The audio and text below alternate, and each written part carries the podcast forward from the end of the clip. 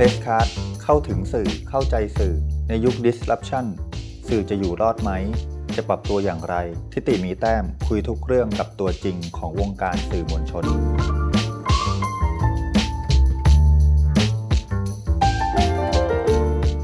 สวัสดีครับ คุณผู้ฟังสถานการณ์โควิด -19 บังคับให้คนต้องโซเชียลดิส a ทนซิ่งกันอยู่นะครับ แต่ว่าไม่ได้แปลว่าต้องทำให้เราหลงลืมกัน โดยเฉพาะคนที่เข้าไม่ถึงการดูแลหรือสวัสดิการจากภาครัฐ คนกลุ่มนี้คือคนชายขอบที่ค่อนข้างถูกหลงลืมจากสังคมพอสมควร และอาจรวมถึงถูกหลงลืมจากสื่อมวลชนด้วยกันเองด้วย วันนี้ผมอยู่กับคุณพัศกรจำลองราชผู้ก่อตั้งและบรรณาธิการสำนักข่าวชายขอบหรือ Transborder News นะครับสำนักข่าวที่รายงานเรื่องของคนชายขอบตรงตามชื่อ วันนี้เราจะมาฟังมุมมองวิธีคิดของการทำสื่อของคุณพัศกรในสถานการณ์วิกฤตกันครับ สวัสดีครับ คุณพัศกรครับ สวัสดีครับ สวัสดีท่านชมทุกท่านครับ ครับผมเข้าใจว่าพี่ขออนุญาตเรียกพี่นะครับ ขออนุญาตเริ่มคุยว่าเข้าใจว่าพี่พัฒก็เติบโตมาในคนที่อยู่ในแวดวงนักหนังสือพิมพ์มาใช่ไหมครับ ครับใช่ครับทำสำนักข่าวชายขอบเต็มตัวเนี่ย ใช่ครับ เมื่อก่อนผมเริ่มต้นยุคแรก ๆ จะเป็นนักข่าวสายการเมืองครับ เออ ของหนังสือพิมพ์เออเออเออคือชื่อได้ใช่ไหมได้ครับ เออหนังสือพิมพ์มติชน อยู่มติชนมาสิบกว่าปีทำข่าวสภาทำข่าวทำเนียบ แล้วก็กระทรวงแรงงาน ครับ ก็โตมาสายการเมืองมาตลอดแหละครับ จนมาระยะหลังเริ่มหักมุม มาทำงานเกี่ยวกับวิถีชีวิตของชุมชนของชาวบ้านมากขึ้น เออ มันก็เลย เออติดพันมาเรื่อยจนถึงวันนี้ ครับ ตอนที่พี่ตัดสินใจทำสำนักข่าวชายขอบเนี่ย ผมถามนิดนึงว่า อะไรทำให้พี่ใช้ชื่อคำว่าชายขอบมาตั้งชื่อเป็นสำนักข่าวเลยครับ เอ่อพูดกันตามตรงแล้วจริง ๆ แล้วเนี่ย ผมก็ไม่ได้มุ่งเน้นเรื่องเรื่องความเป็นสำนักข่าวสักเท่าไหร่หรอกเพียงแต่ว่าผมเองอยากจะให้มีมีอะไรมีพื้นที่ให้เอ่อคนใช้ของให้ชาวบ้าน ได้ได้อ่านแล้วก็ข่าวที่ผมทำไปเนี่ยมีที่ระบายที่ลง เพราะว่าเราในยุคแรก ๆ ที่เราทำเนี่ย สื่อออนไลน์อะไรต่างๆ มันก็ยังไม่เยอะเท่าไหร่มีเว็บไซต์อยู่ อาจจะมีเว็บไซต์อยู่บ้าง แต่ว่าช่องทางออนไลน์อื่น ๆ ก็ยังไม่มีเราเพียงแต่เเห็นว่าเราไปทำงานเกี่ยวกับเรื่องคนเล็กคนน้อยเยอะแยะมากมาย ซึ่งมันก็คือผมเขียนหนังสือไว้หลายเล่มแล้วส่วนใหญ่หนังสือที่ใช้ก็ จะเป็นเรื่องคนชายข่าวคนชายขอบอะไรพวกเนี้ยมันก็เลย เออไม่ต้องไปคิดมากไม่ต้องคิดไกลก็เอาใจชื่อนี้แหละอ๋อครับ ตรงตรงดีครับก็เป็นที่มาของการเปิดเป็นเพจเป็นเว็บไซต์ชื่อนี้ขึ้นมา ใช่ครับใช่ครับทีนี้เราก็เข้าประเด็นคุยเรื่องสถานการณ์ปัจจุบันกันบ้างว่าเออเราอยู่ในอย่างที่ทราบกันดีนะครับ เราอยู่ในสถานการณ์วิกฤตที่มันโดน ผลกระทบไปทั้งโลกเนี่ย แต่ว่าเอาเข้าจริงแล้วเนี่ยคนที่ได้รับผลกระทบแต่เราอาจจะไม่ค่อยได้ได้ยินเสียงหรือว่าได้เห็นหน้าค่าตาเขาว่าผลกระทบที่เขาได้รับเนี่ยสาหัสสากันยังไง โดยเฉพาะคนชายขอบเนี่ยพี่พาดเจอเรื่องราวเหล่านี้เจอผู้คนเหล่านี้ที่ที่ต้องทำงานเผยแพร่ผ่านทางเพจตัวเองด้วยเนี่ยมีเรื่องอะไรที่น่ากังวลบ้างครับ โดยเฉพาะปัญหาแรงงานข้ามชาติเท่าที่ล่าสุดที่ผมได้เห็นสำนักข่าวชายขอบรายงานประเด็นนี้ค่อนข้างเยอะพอสมควร อันนี้พี่พาดอาจจะเล่าให้คุณผู้ฟังฟังได้ว่ามันมีประเด็นอะไรที่น่ากังวล คือมันเป็นปัญหา ผมคิดว่ามันเป็นปัญหาเชิงเชิงโครงสร้างของสังคมสังคมอะนะเอ่อคนกลุ่มใหญ่ของประเทศที่เป็นคนเล็กคนน้อยบางทั้งที่ชายขอบนี่มันไม่ใช่หมายถึงว่าอยู่ชายแดนนะชายแดนอาจจะเป็นชายขอบที่อยู่ใน เอ่อเมือง เช่น พวกคนจนในสลามคนไร้บ้าน หรือว่าพนักงานบริการอะไรพวกนี้ครับ คือต้องยอมรับว่าที่ผ่านมาการพัฒนาของสังคมไทยเนี่ยเอ่อได้ทอดทิ้งคนเหล่านี้ไว้ คุณมุ่งเน้นแต่เรื่องอุตสาหกรรม รัฐบาลก็เดินหน้าเรื่องหลักการตลาดเรื่องเอ่อ GDP เรื่องอะไรของคุณไปเยอะแยะมากมาย แต่ว่าคนจำนวนหนึ่งจำนวนเนี้ย อย่างเช่น คนพนักงานบริการจริง ๆ แล้วคือพนักงานในสถานบันเทิงต่างๆ ผู้หญิงที่รับแขกต่างๆ คนเหล่านี้เนี่ยจริง ๆ แล้วเนี่ยเอ่อดึงรายได้ให้กับประเทศจำนวนมโหฬารนะการท่องเที่ยวใช้เขาหมดเลย เม็ดเงินมโหฬารแต่ว่าเอ่อบริการของรัฐทั้งหลายเนี่ยไม่ได้เคยเข้าถึงพวกเขาเลย แม้แต่นิดเดียว แค่จะให้ประกันสังคมยังไม่มีหรือเรียกร้องขอประกันสังคมยังไม่ได้เลยก็เพราะว่า นายจ้างเองก็ไม่อยากจะให้ตัวเองการันตีว่าอันนี้คือลูกจ้างเพราะกลัวจะมีปัญหาในแง่ของกฎหมายบ้างอะไรบ้าง ซึ่งลักษณะอย่างเนี้ยมันเป็นลักษณะเฉพาะของสังคมไทยที่แบบเยอะแยะมากมายเลยหรืออย่างเช่น แรงงานข้ามชาติที่คุณพูดถึงเมื่อสักครู่เนี่ย ครับเอ่อสังคมไทย เอ่อไม่ทำแล้วไอ้งานสกปรกทั้งหลายน่ะครับ แล้วก็พยายามจะหางานแม่บ้านงานเอ่อสกปรกงานปอกกุ้งงานต่อเนื่องไงเงี้ย อยากได้แรงงานเข้ามากมายครับแต่อีกมุมหนึ่งกลับไม่ให้สวัสดิการกลับไม่ให้การดูแลเขาเหมือนกับเอ่อลูกจ้างที่ดีครับปล่อยปละละเลยเขาทิ้งแล้วก็กลัวอ้างว่ากลัวพวกนี้จะมาก่ออาชญากรรมกลัวโรคกลัวอะไรเงี้ย ซึ่งมันเป็นอะไรที่ลักลั่นกันไปหมดอะคคนรับเหล่านี้ก็ถูกทอดทิ้ง เพราะฉะนั้นพอเกิดสถานการณ์ เช่นโควิดขึ้นมาเนี่ยครับ เอ่อยังไงสักคนคือคือผมเนี่ย เอ่อเอ่อได้สังเกตแล้วก็ติดตามมันมาตลอดก็ก็จะเห็นคนกลุ่มนี้คนเหล่านี้ไม่มีทางที่จะได้รับอานิสงส์จากมาตรการของรัฐบาล เพราะที่ผ่านมาเนี่ยเขาไม่เคยที่จะเข้ามาแก้ปัญหาแล้วก็ดูแลคนเหล่านี้อย่างจริงจังครับคนเหล่านี้ก็จะถูกลืม ถูกลืม ถูกลืม ถูกลืม ครั้งนี้ก็พอมาตรการออกมาทั้งเรื่องของประกันสังคมทั้งเรื่องห้าพันบาทอะไรต่างๆเนี่ย ไม่มีคนเหล่านี้อยู่ในบันทึกของรัฐบาลเลยครับเพราะว่าเพราะอะไร เพราะว่าที่ผ่านมารัฐบาลไม่เคยบันทึกเขาไว้ ให้เป็นกลุ่มคนที่ต้องเปราะบางแล้วก็ได้รับการดูแลเลยครับคุณคิดแต่แรงงานกลุ่มใหญ่คิดแต่ GDP อะไรใหญ่โตกันไปหมด แต่คุณไม่ได้คิดถึงคนในแต่ละ section section เหล่านี้คนจนในสลัมแม้แต่คนจนในสลัมอย่างเงี้ยครับ อยู่ในกรุงเทพอย่างเงี้ยอือฮึ เอ่อถามว่ารัฐบาลเคยเข้าไปเหลียวแลดูเขาให้อย่างละเอียดไหม ว่าเขามีความต้องการอย่างไร อะไรต่างๆเนี่ยไม่มีอะเออมันเป็นปัญหา มันเป็นปัญหา มีแต่ปกปิด ซ่อนเลนกันไว้อยู่เรื่อยๆ ซึ่งมันไม่ใช่เอ่อสังคมที่ดีอะครับ แล้วมันก็ทำให้เนี่ย พอโควิดมันมาเกิดขึ้น มันทำให้เห็นเลยว่าเอ่อสังคมมันมีหลายมาตรฐานจริงครับอืมแต่ในมุม หนึ่งที่เราเห็นว่าสำนักข่าวชายขอบก็รายงานในในเชิงแง่ดีก็มีนะครับ เช่นชาวบ้านกับชาวบ้านทางภาคอีสานหรือว่าชาวเขากะเหรี่ยงเนี่ยก็มีการแลกข้าวแลกปลากับชาวเล ในกรณีแบบนี้เราไม่เห็นในสื่อกระแสหลักข้อข้อที่จริงเป็นยังไงครับพี่พาดเล่าให้ฟังเบื้องต้นนิดนึงอืมไอไอคือเอ่อวันคืองานชาวเลเนี่ยเป็นงานที่สำนักข่าวชายขอบก็เกาะติดมาเป็นสิบปีก็ว่างั้นเถอะนะ เออครั้งนี้ก็รับรู้ได้ถึงความยากลำบากของเขาครับ เออ เราก็เอามาเกาะติดก็เอาก็เอามาเป็นประเด็นว่าเออชาวเลที่เราไวครับขาดข้าวแล้วแหละลำลำบากแล้วนักท่องเที่ยวไม่มีนี่ครัชาบวบ้านตายอย่างเดียวหาปลาหาปลาได้เยอะแยะเลย แต่ไม่รู้จะทำอะไรครับพอดีเขาก็รู้จักกับเอ่อพวกกะเหรี่ยงภาคเหนือนะพวกเครือข่ายกะเหรี่ยงพวกอะไรซึ่งชาวกะเหรี่ยงเนี่ยเอ่อเอ่อ สังคมไทยควรทราบว่าเขาเนี่ยมีความมั่งคั่งมากในเรื่องข้าวปลาอาหารเขามีข้าวเยอะมากเอ่อครับซึ่งข้าวส่วนใหญ่ก็คือ คือเกิดจากไร่หมุนเวียนครับไร่หมุนเวียนที่คนไทยสงสัยว่าโอ้ยเป็นไร่เลื่อนลอยเป็นอะไรยังเข้าใจผิดนะจริง ๆ ไม่ใช่เลยมันเป็นภูมิปัญญาของพวกเขาที่ปลูกข้าวแล้วก็ทำให้เกิดความอุดมสมบูรณ์อยู่กันมาได้จนถึงทุกวันนี้เจ้ากะเหรียงมีเยอะเอ่อเพราะฉะนั้นเมื่อสองฝ่ายมีทรัพยากร ที่แตกต่างแล้วก็มั่งคั่งต่างกันครับเอ่อเอ่อแต่ทั้งคู่เนี่ยเป็นกลุ่มคนที่สำคัญในประเทศไทย กลุ่มชนที่สำคัญในประเทศไทย ถึงขนาดมีมติครมรองรับเมื่อปี 53 ให้คุ้มครองวิถีวัฒนธรรมของชาวกะเหรี่ยงกับชาวเรครับดังนั้นเอ่อครั้งนี้เอ่อวิกฤตครั้งนี้เนี่ยเขาสามารถที่จะจับมือกันในการแลกเปลี่ยนข้าวปลากันได้อือเพียงฮึแต่ว่าที่ผ่านมาเนี่ย มันไม่มีสื่อกลางในการ คุยกันสักเท่าไหร่ แต่ครั้งนี้เมื่อเอ่อไวรัสโควิดมันมันเป็นตัวกลางให้ครับเขาก็เลยสามารถพูดคุยแล้วก็วันเสาร์เนี้ยเสาร์อาทิตย์เนี้ยเขาก็จะไปขนข้าวมาแลกที่ลาวไวยกันได้ตั้งเยอะอะเกือบเจ็ดแปดตันอะเยอะอืมข้าวก็ครับปลาก็ได้เป็นตันกว่า อย่างเงี้ยเออซึ่งผมคิดว่าในมุมดี ๆของสังคมชุมชนที่เขา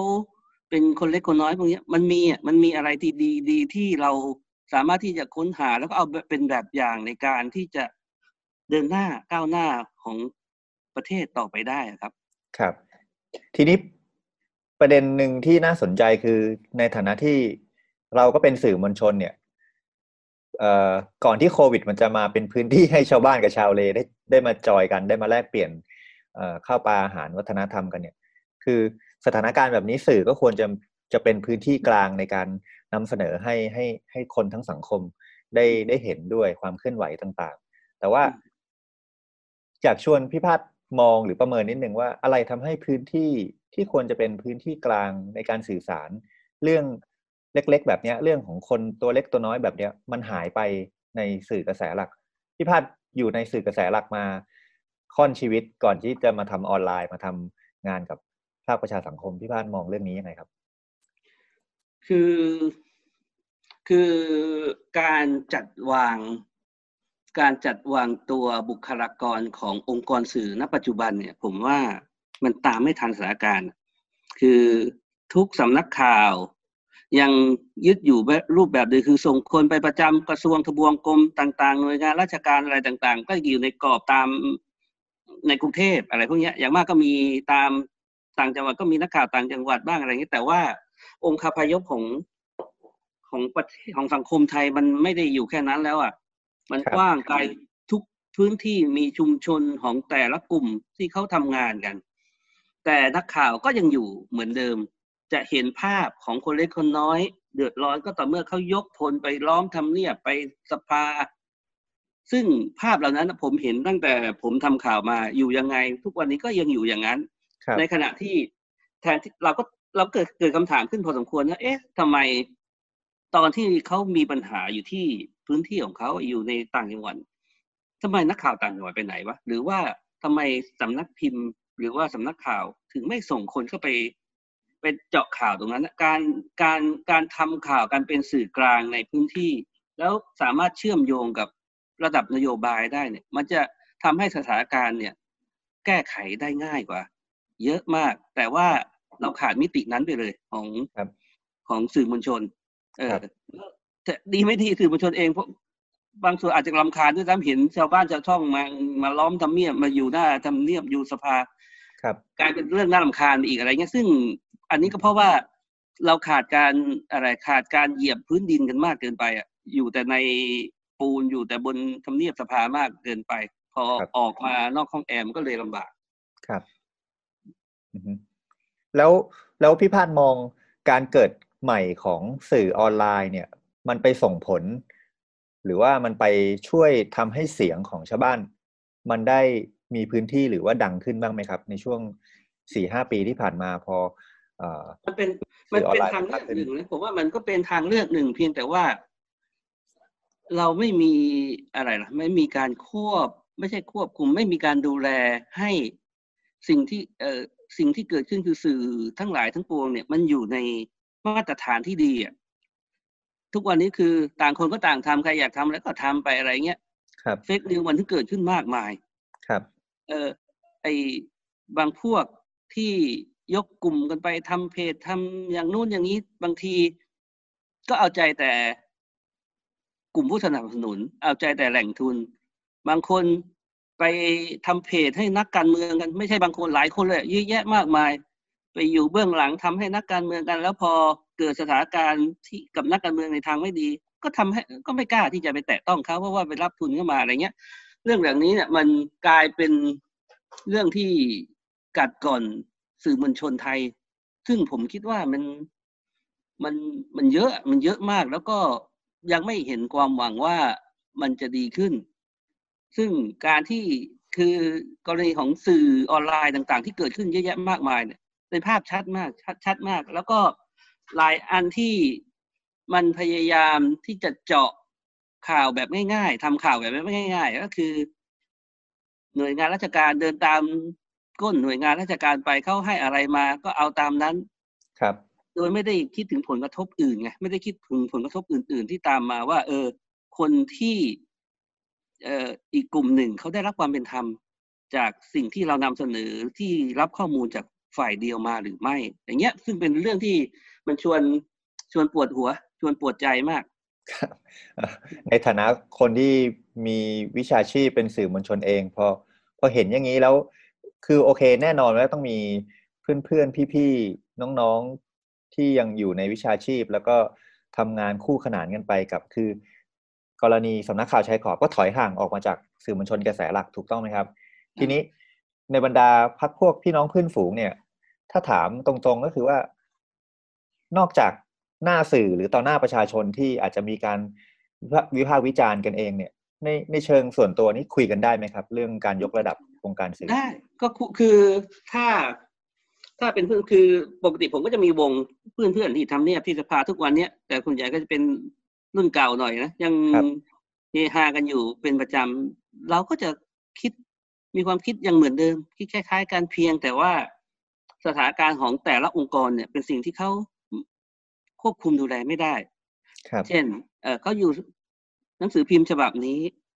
หนังสือพิมพ์กำลังจะตาย เพราะฉะนั้นการที่ผู้บริหารกองบกไปรับแอดจากหน่วยงานราชการนี้ เออแล้วข่าว PR ส่งเข้ามากลายเป็นข่าวประจำเงี้ย ซึ่งเป็นเรื่องที่ที่เอ่อถ้าเป็นยุคผมเนี่ยมันรับไม่ได้ แต่พอเป็นยุคนี้เนี่ย อาจจะคลายตัวคุณธรรมจริยธรรม แล้วก็กรอบมันอาจจะคลายตัวลงเนี้ย ซึ่งสถานการณ์ก็จะพันอีลงตุงนางลักษณะเนี้ยไปเรื่อยๆ แต่ว่าคนรุ่นผมเนี่ย อย่างมากก็เอามาด่ากันในวงได้ แล้วก็ด่าหัวหน้าได้ แต่ว่าคนรุ่นใหม่ นักข่าวรุ่นใหม่สื่อมวลชนรุ่นใหม่เนี่ยสิ่งเหล่านี้ไม่ใช่เป็นสิ่งผิดปกติอีกแล้ว อืมเป็นเป็นเรื่องธรรมดาที่คุณจะไปเอาข่าวแจกมาลอกแล้วก็โดยไม่เช็คเพิ่ม เป็นเรื่องธรรมดามาก หรือว่าห้ามทำข่าวลบคนนี้ ให้ทำแต่ข่าวบวกเรื่องอะไรอย่างนี้ คือคำสั่งลักษณะนี้มัน มันเต็มไปหมด มันเยอะไปหมดจนกลายเป็นเรื่องธรรมดา เพราะว่าคนรุ่นใหม่นักข่าวรุ่นใหม่เขาก็ไม่ได้เรียนรู้เรื่องเล่าจากรุ่นพี่ เพราะว่าสถานการณ์สื่อที่มันขาดตอนไปเยอะแยะเขาไม่ได้รู้ว่าเออจริยธรรมคุณธรรมของการเป็นสื่อมวลชนที่ดีเนี่ย มันควรจะดำเนินวิถีไปอย่างไรครับเออมันก็เออ มันก็เลยกลายเป็นปัญหาที่อีลุงตุงนางมาจนถึงวันเนี้ยครับ ในแง่นี้คือ ความเป็นนักข่าวเนี่ยต่อให้คือในเชิงปัจเจกต่อให้นักข่าวคนนั้นรู้สึกมีแพชชั่นมากในการที่จะรักษาคุณธรรมจริยธรรม แต่ว่าองค์กรสื่อมันไม่เอาด้วย กรณีแบบนี้มันก็มันก็ทำให้วิชาชีพสื่อโดยรวมทั้งหมดมันมันก็พังได้เหมือนกันใช่ไหมครับ ถูกต้องทีนี้ควาว่าพังของเราเนี่ยเราก็ไม่รู้ว่ามันจะพังในลักษณะไหนต่อไป เออแต่ว่าถามว่า อึดอัดไหมหลายคนก็อึดอัดนะอึดอัดกันเกือบทั้งนั้นแหละแต่ว่าทำยังไงได้ล่ะชีวิตมันต้องดำเนินไปเราก็ต้องเข้าใจเขาบางทีแบบ มันก็ต้องอยู่ให้ได้ กับเออกับสถานการณ์สื่อณปัจจุบันเออมันก็ต้องประคับประคองตัวเลี้ยงเลี้ยงครอบครัวเลี้ยงพ่อเลี้ยงแม่ทำอะไรก็ก็ต้องอยู่ให้ได้ บางทีมันก็ต้องเอาหูไปนาเอาตาไปไล่กันบ้าง ซึ่งนับวันคนแบบเนี้ยมันก็จะถูกล้อมแล้วก็น้อยลงน้อยลงน้อยลงไป ผมถึงบอกว่า ผมและกุ้มใจแทนวงการสื่อจริงๆว่า ต่อไปเนี่ย ชาวบ้านจะไปหาความจริง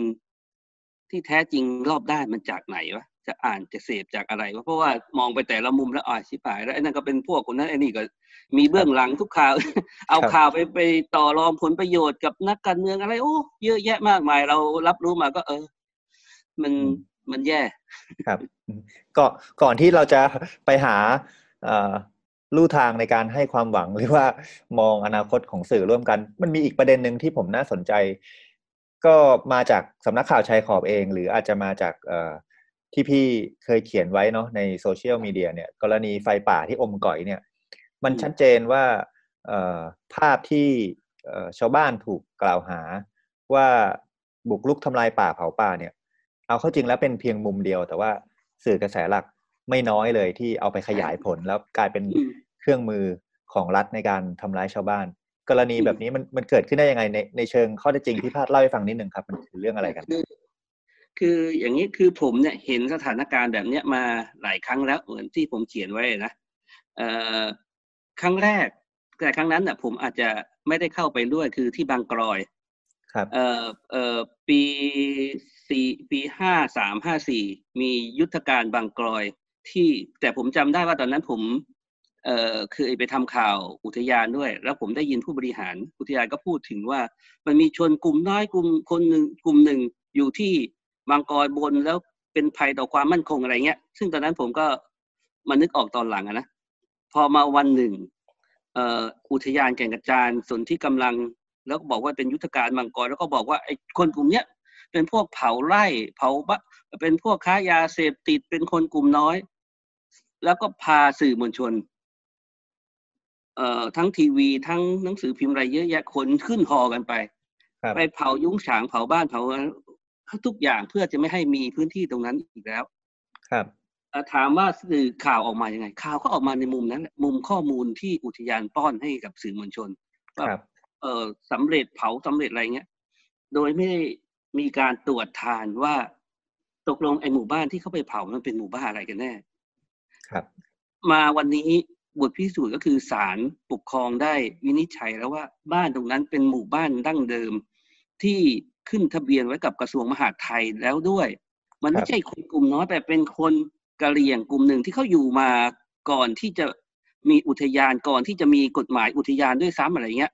ครับศาลก็ยังพูดว่าเป็นการทำเกิน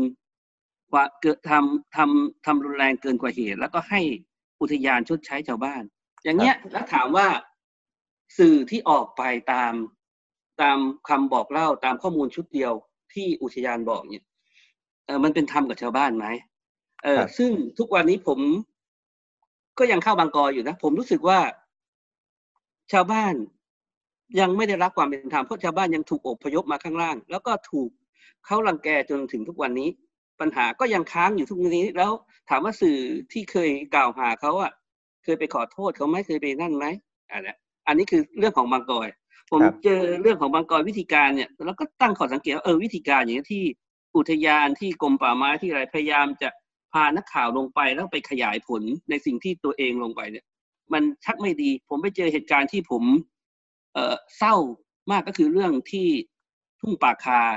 ทุ่งป่าคาที่เอ่อแม่ห้องสอนที่อำเภอแม่ราน้อย คือสำนักข่าวใจขอแล้วก็ได้เบนั่นแหละก็ไปเกาะติดคือตอนนั้นนะมีการโค่นป่าสารวินลักลอบเป็นขบวนการใหญ่เลย ช่วงเอ่อสักประมาณปีห้าเจ็ดครับคือมีมีพักพวกกะเหรี่ยงเนี่ยเขาส่งส่งภาพแพไม้ไผ่มาให้ผมเป็นเป็นการล่องแพไม้ไผ่จากฝั่งไทยที่จะล่องเข้าไปพม่า เป็นการลักลอบตัดไม้ครั้งใหญ่เราก็นำไปเสนอเป็นข่าว ปรากฏว่าพอเล่นเป็นข่าวแล้วก็ชวนเพื่อนๆนักข่าวหลายคนไปทำข่าว ข่าวมันก็ดังขึ้นมา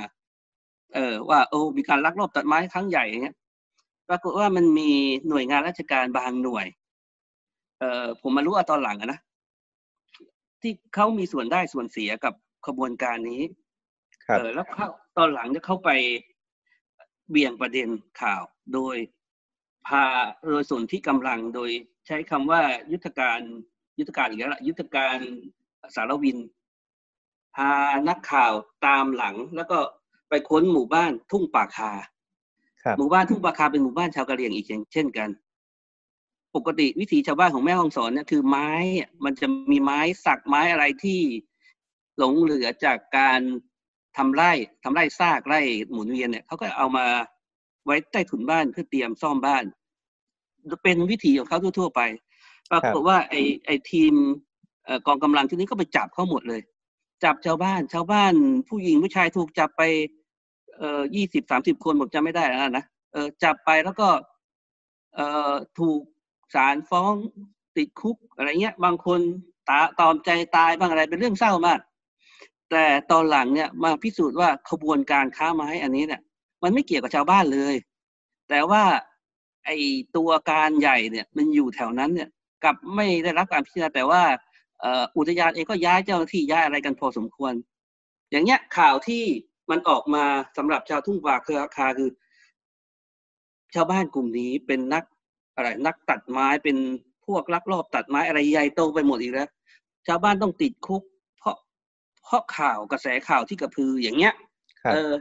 คนเล็กคนน้อยไม่มีโอกาสได้ชี้แจงเลยเราก็พยายามจะเข้าไป แล้วก็อธิบายให้กับชาวบ้าน ซึ่งมันก็ได้ระดับหนึ่งนะพอผมมาเจอสถานการณ์อย่างที่คุณถามเมื่อสักครู่ที่อมก่อยเนี่ยมันลักษณะเดิมอะ คือไอ้นี่จะหนักกว่าเดิมก็คือว่าหน่วยงานราชการอันนี้คือพยักภัยเนี่ย ไปเองเลย ไปเองแล้วก็ป้อนเอาข้อมูลมาปล่อยให้นักข่าว นักข่าวจำนวนมากที่ลงข่าวเนี่ย ไม่ได้ลงพื้นที่นะครับ มีอยู่ไม่กี่คน แต่ส่วนใหญ่ไม่ได้ลงพื้นที่ แต่เอาชุดข้อมูลของเขา พร้อมกับภาพถ่ายคำอธิบายของเขา มาเขียนเป็นข่าวครับ โดยไม่ตรวจทานว่าลุงคนที่เป็นเจ้าของไร่น่ะเออมีเสียงของเขาไหมมันเป็นข้อเท็จจริงไหมแม้แต่ผู้ใหญ่บ้านที่บางฉบับเอาไปลง กลายเป็นว่าเป็นผู้ใหญ่บ้านอีกหมู่บ้านหนึ่งครับ ตอบอะไรเงี้ย ซึ่งมันไม่เป็นธรรมกับชาวบ้านเลย พอ ผมเห็นผมก็โทรไปคุยนะ คุยกับตัวเครือข่ายที่เข้าลงพื้นที่ แล้วก็ตัวหาข้อเท็จจริงว่า เออลุงแก เอ่อทำไร่ทำไม้แปรรูปจริงไหมอะไรเพราะว่าในภาพมันมีรูปการทำไม้แปรรูปทำเสาอะไรเงี้ยปรากฏว่ามีการแทรกเป็นคล้ายเฟกนิวอะเอาภาพไม้จากที่อื่น มาใส่อยู่ในเนื้อข่าวนี้เพื่อให้ดูมีน้ำหนัก ว่าชาวบ้านคนเนี้ย ตัดไม้แล้วแปรรูปด้วย ครับ มันเลวร้ายไปถึงขนาดนี้สื่อมันเป็นไปได้ยังไงวะครับเออ มันทำกับชาวบ้านแล้วโดยที่มันไม่ได้หาคำตอบคำอธิบายจากพื้นที่อีกมุมหนึ่งกลับมามั่งเลยอย่างเงี้ยครับ เออ ผมก็เลยทนไม่ไหวไงมันเป็นที่มาโพสต์ที่ที่คุณเห็นนั่นแหละอืมครับ ทีนี้ถามถอยผมถอยหลังออกมานิดนึงแล้วพยายามมองปรากฏการณ์ในความจริงที่มันซ่อนอยู่ใต้ปรากฏการณ์นี้อีกทีหนึ่งอยากจะชวนพี่พาด ชวนมองด้วยว่ามันเกิดขึ้นได้ยังไง คือ คือราชการก็ทำหน้าที่ไปทำร้ายหรือไม่ทำร้ายชาวบ้านก็ก็อืมวิพากษ์วิจารณ์กันไปใช่ไหมครับ แต่กรณีนี้เอาเข้าจริงแล้ว สื่อมวลชนมันจริง ๆ หน้าที่มันก็คือการตรวจสอบข้อเท็จจริงใช่ไหมครับใช่ถูกแต่ต้องไอไอไอไอเบสิกพื้นฐานแบบนี้มันมันหายไปได้ยังไง คนรุ่นพิพาทมองมองปรากฏการณ์เหล่านี้ยังไง เพราะว่าเอาเข้าจริงแล้วสำนักข่าวก็ไม่ได้ ไม่ได้มีแต่คนรุ่นใหม่ที่เข้าไปทำข่าว มันต้องมีบรรณาธิการ มีหัวหน้าข่าวที่อายุเฉลี่ยก็คงไม่ไม่ไม่น้อยแล้ว ต้องผ่านประสบการณ์กันมาเยอะแล้ว แต่มันเกิดกรณีแบบนี้ได้ไงครับ ผมไม่อยากจะโทษนะว่ามันแย่งแชร์แย่งไลค์กันเกินไปอะนะครับพอสื่อนู้นสื่อนี้มันให้ความสำคัญกับเรื่องยอดแชร์ยอดไลค์กันเยอะอะนะมันแข่งขันกับเรื่องความเร็วเห็นภาพตอไม้ดำๆ ในสถานการณ์ที่คนอยากรู้เรื่องไฟป่า ครับเออพอมีคนนะป้อนข้อมูลให้ ทั้งภาพทั้งเนื้อหาพร้อม ครับปูคว้าเลยอืมใส่ได้ใส่ใส่ทันทีเลย โดยไม่ได้ไม่ได้มีผู้ที่มีประสบการณ์ในกองบกหรือในสำนักข่าวจะทัดทานไว้เลยว่า เฮ้ย ลองไปเช็ค พื้นที่ให้ดีอีกหน่อยไหมอะไรไม่มีเลย เพราะว่าไม่นั้นเดี๋ยวจะช้ากว่าเพื่อนครับ เดี๋ยวเดี๋ยวเพื่อนเอาไปลงแล้ว เดี๋ยวเราจะเลทแล้วเราอืมยอดเราไม่ดีอะไรเงี้ยเออผครัมบคิดว่า อันเนี้ยประเด็นหนึ่งแล้วก็อีกประเด็นหนึ่งก็คือว่า มันมีสื่อออนไลน์บางจำพวกและบางบางกลุ่มที่เหมือนกับ เอ่อเป็นข้อตกลงไว้กับหน่วยงานราชการประเภทเนี้ยครับเออเขาจะได้งบสนับสนุนในการเป็นข้อเป็นโฆษณาแอบแฝงหรือไม่ผมไม่แน่ใจ แต่ ลักษณะวิธีเนี้ยคือ โอ้โห เราได้ภาพก่อน investigative กว่าคนอื่นเจาะลึกมากเลย เอามาออกก่อน อะไรเงี้ย เออ แล้วก็โปรโมทว่าเร็วแล้วก็ลึกหรืออะไรพวกเนี้ย เออ พยายามที่จะขายความตื่นเต้น ความเร้าใจให้กับสังคมไทย ซึ่งมันได้ผล ครับ เออ มันได้ผลระดับหนึ่ง เอ่อคุณสังเกตดูเลยเอ่อไอ้พวกตระกูล เอ่อ พยักตระกูลพญาเสือพญาอะไรเยอะแยะมากมายเนี่ยวิธีการจะลักษณะนี้กันหมดเลยครับเอ่อมีสื่อเอ่อส่วนมีสื่ออะไรมีสื่ออยู่ในกลุ่มของตัวเอง แอบไปเจาะนู่นเจาะนี่ทำนี่แล้วก็สื่อตรงนี้ก็ตามมาอะไรเงี้ยเออ ซึ่งจริง ๆ แล้วผมก็ไม่ได้ว่าอะไรมันไม่ใช่เรื่องผิดปกติ ถ้ามันไม่ทำให้คนอื่นก็เดือดร้อนอะนะครับ แต่นี่ครั้งแบบเนี้ยมันทำให้คนเขาเดือดร้อนมากไงคือคนเล็กคนน้อยคุณเชื่อไหม ทุกวันนี้ชาวอมก่อยกลายเป็นตาบาปเนี้ยทำไล่หมุนเวียนกันแทบไม่ได้ เพราะข่าวแบบเนี้ยครับเอ่อข่าวแบบเนี้ยหาว่าไร่แห่งนี้เป็นต้นเหตุของไฟป่าที่อมก่อย มันเป็นไปได้ยังไงอะครับป่าเขาออกใหญ่โตแล้วก็ไปพาดหัวกันเส้าบือหวาอย่างเงี้ยครับเออความรับผิดชอบมันอยู่ตรงไหน ผมแค่ครับถามแค่นั้นแหละความรับผิดชอบมันอยู่ที่ไหนครับ กรณีแบบนี้เรามองได้ไหมครับพี่พาดว่าความเป็นกองบรรณาธิการ หรือกระบวนการบรรณาธิการที่เคยมีในช่วงหนึ่งเนี่ยมันในยุคนี้มันมันหายไปหรือมันไม่มีแล้ว ใช่ มันความอะไรการการคุยกันอย่างรอบคอบ แล้วก็ช่วยกันตรวจสอบ ช่วยกันตรวจทานเนี่ย มันไม่เหลือแล้วละมันแทบจะไม่มีเลยก็ว่าได้ผมดู ผมเท่าที่คุยกับเพื่อนๆแล้วก็มันหายไปจริง อืมแล้วมันก็ทำให้ขาด นี่แหละ มีช่องโหว่ช่องว่างเยอะมันพลาดง่ายอะผมแหละรู้เลยรู้สึกเสียดายไงว่าจริง ๆ แล้วถ้าสมมุติว่าเออสื่อเขาเข้าไปไกลถึงขนาดอมก่อยขนาดนั้นแล้วนะแล้วถ้าเขาครับไปนำเสนอในมุมที่รอบด้านนี่มันจะเป็นประโยชน์กับสังคมมากเลยนะครับเออ มันไม่ใช่เป็นประโยชน์กับคนกลุ่มใดกลุ่มหนึ่ง เป็นกลายเป็นเป็นเครื่องมือให้เขาเท่านั้นอืมครับ ทีนี้อีกกรณีศึกษาหนึ่งครับที่น่าสนใจมากแล้วก็ถ้าไม่ถามพี่พาดก็ก็ถือว่าอาจจะพลาดไปได้ กรณีหนึ่งที่ช่วงที่ผ่านมาหลายเดือนที่ผ่านมาเอ่อหน้าหนึ่งหนังสือพิมพ์เกือบทุกฉบับนะครับ ลงแอดโฆษณาของเขื่อนสยบุรี อันนี้เป็นกรณีศึกษาที่ที่ชัดเจนมากผมว่าอืมเอ่อน่าจะน่าจะกลายเป็นประวัติศาสตร์ของวงการสื่ออืมเมืองไทยพอสมควร พี่พาดทำ สำนักข่าวชายขอบเกาะติดปัญหาภัยแล้ง เรื่องเขื่อน เรื่องแม่โขงมานานเนี่ย เจอกรณีแบบนี้เข้าไปพี่พาดคิดยังไงครับ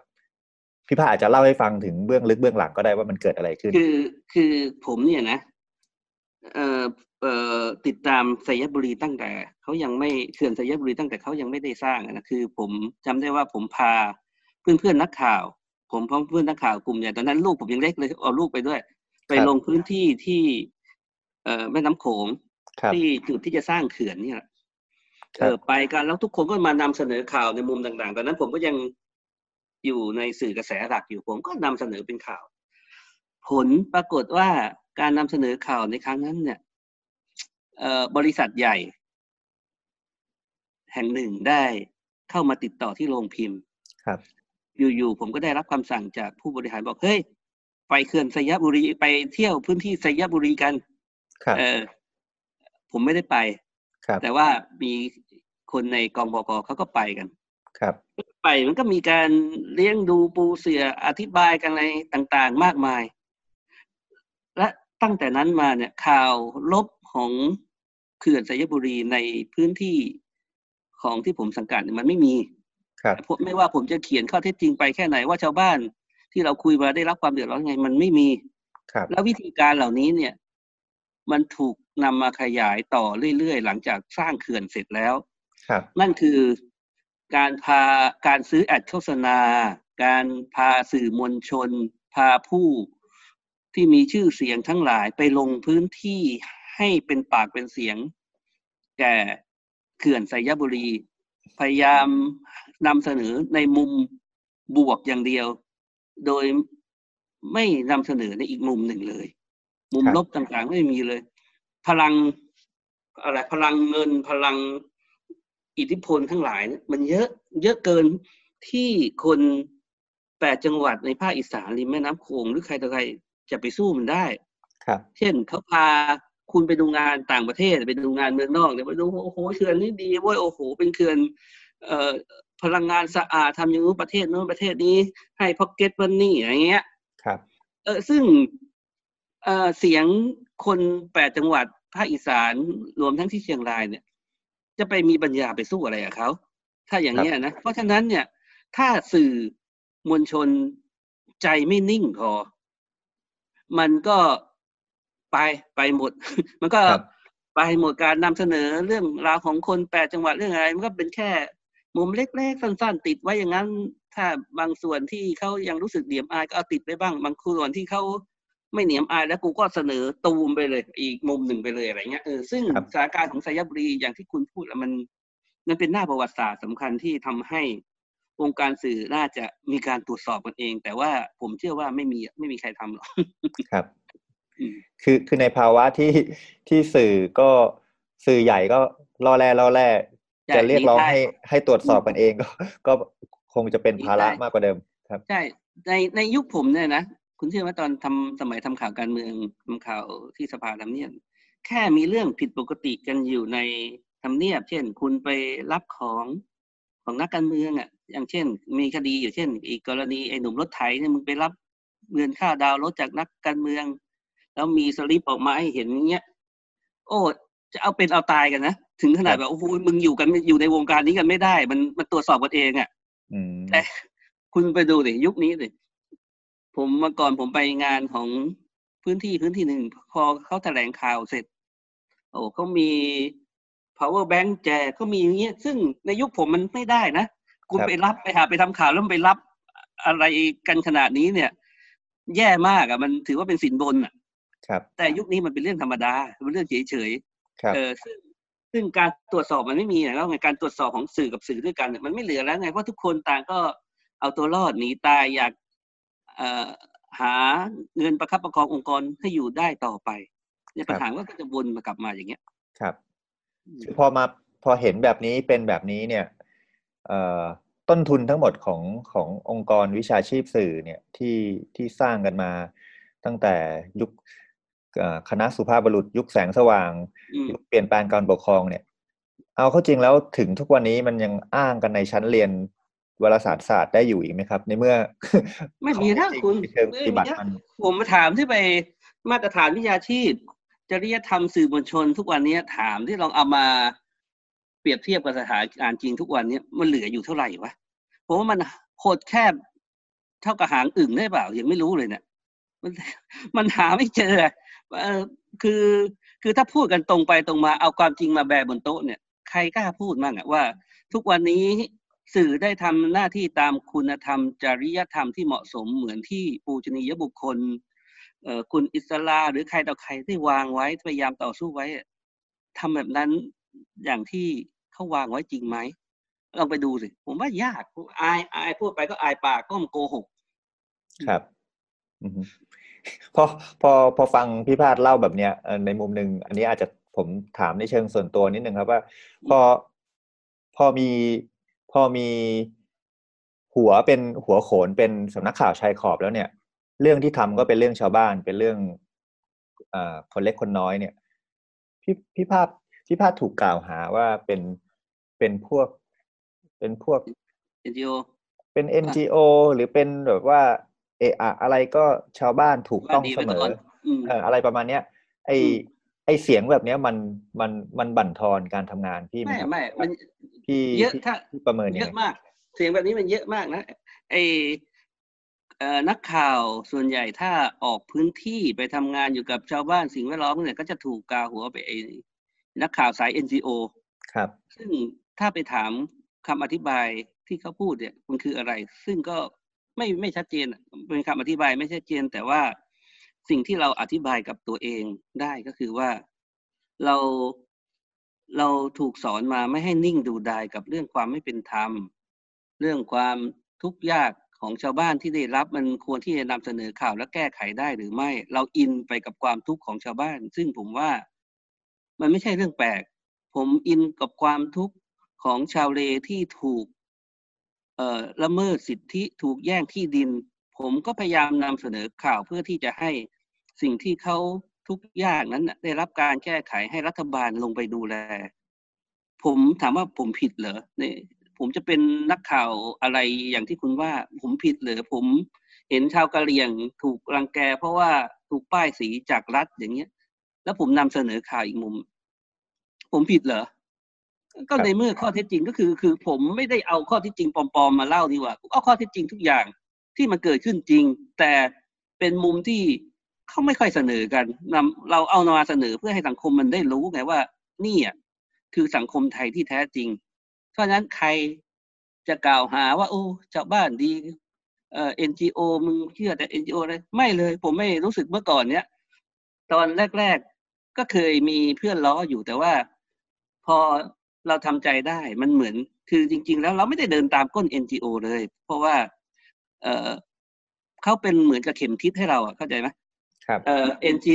หรือว่าชาวบ้านอะไรมันเหมือนเป็นเข็มทิศให้ให้เราเป็นที่เป็นนักข่าวเนี่ย เดินไปว่า เออกลุ่มปัญหาตรงนั้นนี่ปัญหามันอยู่ตรงไหน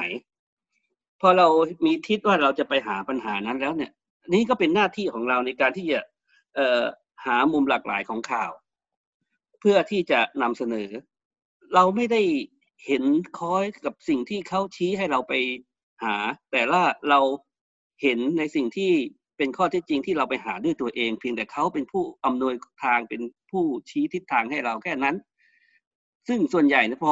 พอเป็นปัญหาชาวบ้านเป็นอะไร มันก็หนีไม่พ้นนะฮะหนีไม่พ้นที่จะต้องเอ่อมีผู้รู้ซึ่งส่วนใหญ่ก็เป็น NGO ทั้งหลายครับซึ่งทำงานคุกคีอยู่กับชาวบ้าน บางทีพอคนมันเข้าใจคำว่า NGO แบบแบบอะไรแบบอคติกันแล้วเนี่ย มันก็เลยทำให้ ทุกอย่างดูอคติกันไปกันหมดทั้งทั้งที่ NGO มันก็คืออาสาสมัครส่วนหนึ่งของประเทศไทย อาสาสมัครที่ก่อตั้งมาจากรุ่นอาจารย์ป่วย ครับ เพียงแต่ว่าพอเห็นภาพการคัดค้านการต่อต้านจาก NGO บ่อยๆมันก็เลยมีประโคมมีอคติกันไปเรื่อยๆซึ่งมันไม่เป็นไม่ผมว่ามันไม่ได้เป็นมีความเป็นธรรมสักเท่าไหร่หรอกครับครับ สุดท้ายแล้วครับพี่ภาสเราคุยกันมาพอสมเหตุสมผลแก่เวลาเนี่ยถ้าจำลองรายการ PRESSCAST นี่เหมือนเป็นห้องเรียนวิชานิเทศศาสตร์ที่ที่คน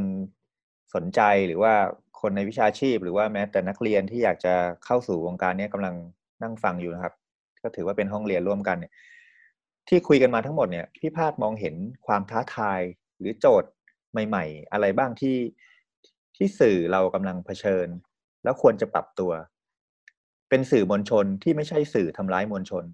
แบบที่พี่พาดเคยเขียนไว้เนี่ย ความท้าทายมันอยู่ตรงไหนครับ เออผมคิดว่าพอทุกวันนี้พอมันมันแข่งกัน แข่งกันอะไร แข่งกันในลักษณะทางนกาทีฟอะแข่งกันเอ่อในการลอมชอมกับเอ่อเอ่อ ผลประโยชน์ หรือว่าลอมชอมกับกรอบคุณธรรม จริยธรรมที่สามารถเกินกรอบกันได้บ้างเนี่ยมันมันไปทางทิศโน้นถ้าสมมติว่ามันมีองค์กรหลักหรือว่าสื่อหลักที่ยืนอยู่ในมุมของกรอบจริยธรรม เพราะว่าจริยธรรมคุณธรรมของสื่อไว้เนี่ย เป็นตัวหลักได้เนี่ย มันก็ยังพอที่จะทำให้มาตรฐานวิชาชีพเนี่ยหลงเหลืออยู่ได้ แต่ ความท้าทายมันก็คือว่า คุณคุณจะทำอย่างไรกับรายได้ คุณจะทำอย่างไรกับอิทธิพลอำนาจอะไรต่าง ๆ ที่คุณต้องเข้าไปสยบยอม แล้วก็ให้ข่าวมันออกมาเป็นกลาง คุณจะทำยังไง ซึ่งผมคิดว่าสื่อกระแสหลักทั้งหลายเขาก็ยังยังไม่เห็นทางออกนะ แต่ว่าที่ผมหวังผมพยายามหวังกับสื่อมวลชนรุ่นใหม่นักข่าวรุ่นใหม่ แต่ว่าดูแล้ว มันก็ไม่ใช่วะมันไม่ใช่ว่า เออว่า เออคนรุ่นใหม่มีความคิด เอ่อเรื่องการเดินงานของสื่อมวลชนในทิศทางที่ปูชนียบุคคลของพวกเราเคยเดินมา แต่ว่าสื่อมวลชนรุ่นใหม่ กลายเป็นสื่อมวลชนที่ต้องเอ่อแบกรับภาระขององค์กรที่มีปัญหาเรื่องทุนอะไรเงี้ยครับบางคนถูกสั่งให้ไปทำเรื่องโน้นเรื่องนี้เออซึ่ง ผมคิดว่าความหวังไอ้พวกนี้มัน มันยากไม่รู้จะยังไงพูดไป ผมก็ไม่รู้ยังไงผมก็ได้แต่นี่แหละ ชวนลงพื้นที่ชวนกันมาไปหาข้อท็จจริง เพราะผมผมเชื่อ แล้วก็หวังว่าโดยจิตวิญญาณของนักข่าวของสื่อมวลชนเนี่ยอย่างน้อยถ้าไปลงพื้นที่แล้วก็ไปเห็นความอายุติธรรมในพื้นที่ต่าง ๆ เนี่ย เออใจอะ ใจมันอะจะกลับมาใจมันจะเห็นนะแล้วมันก็จะสะท้อนออกมาในรูปข่าวเออครับผมคิดว่าความเป็นมนุษย์ของเขามีอยู่สูง ผมเชื่อครับอย่างนั้นนะอืมครับ แปลว่าต้องไม่ใช่การทำข่าว แบบที่อยู่แต่เฉพาะหน้าคอมหรือว่าอยู่ในใช่แต่ตึกถูกเท่านั้นต้องลงมาเหยียบดินถูกต้อง ถูกต้องคุณต้องเหยียบเหยียบพื้นดินคุณต้องกล้าเอาตีนไปเหยียบดินเอาเหยียบป่าเหยียบทรายเหยียบน้ำคุณจะมาอยู่แต่หน้าคอมอยู่แต่ในบนตึกอยู่ในห้องแอร์คุณไม่เห็นหรอก ต่อให้คุณ มีมิติทะลุปุโปร่งแค่ไหนไม่เห็นหรอกเชื่อผมเถครัอะบไม่เห็น อืมแต่ว่าถ้าจะลงมาเหยียบดินก็ต้องไปกับถูกกลุ่มถูกคนใช่ไหมครับ ไม่ใช่ไปกับใช่ชุดพยักไทยแบบที่กรรอบณีรอบครอบอะไปกับเขาก็ได้ ผมว่าไม่แปลกนะเพียงแต่ว่าคุณมีสติหน่อย สติของคนทำข่าว คนทำข่าวต้องมีสติอยู่เสมอใช่ไหมเพราะมันต้องรอบครอบรอบด้านรอบมุมอะไรทุกอย่างมันต้องต้องกล้าที่จะเช็คหลาย ๆ อย่างอะไรเงี้ยเออเผื่อใจไว้หลายมุมอย่าไปเชื่ออะไรง่าย ๆ เลยนะ ครับ โอเคครับ คุณผู้ฟังรายการ PRESSCAST ที่เว็บไซต์ The101.world วันนี้ผมกับคุณภาสกรจำลองราชบรรณาธิการและผู้ก่อตั้งสำนักข่าว Transbordernews หรือว่าสำนักข่าวชายขอบก็อยู่กับคุณผู้ฟังมาพอสมควรในเวลานะครับ วันนี้เราก็ลากันไปก่อนครับ สวัสดีครับคุณภาสกรครับ สวัสดีครับ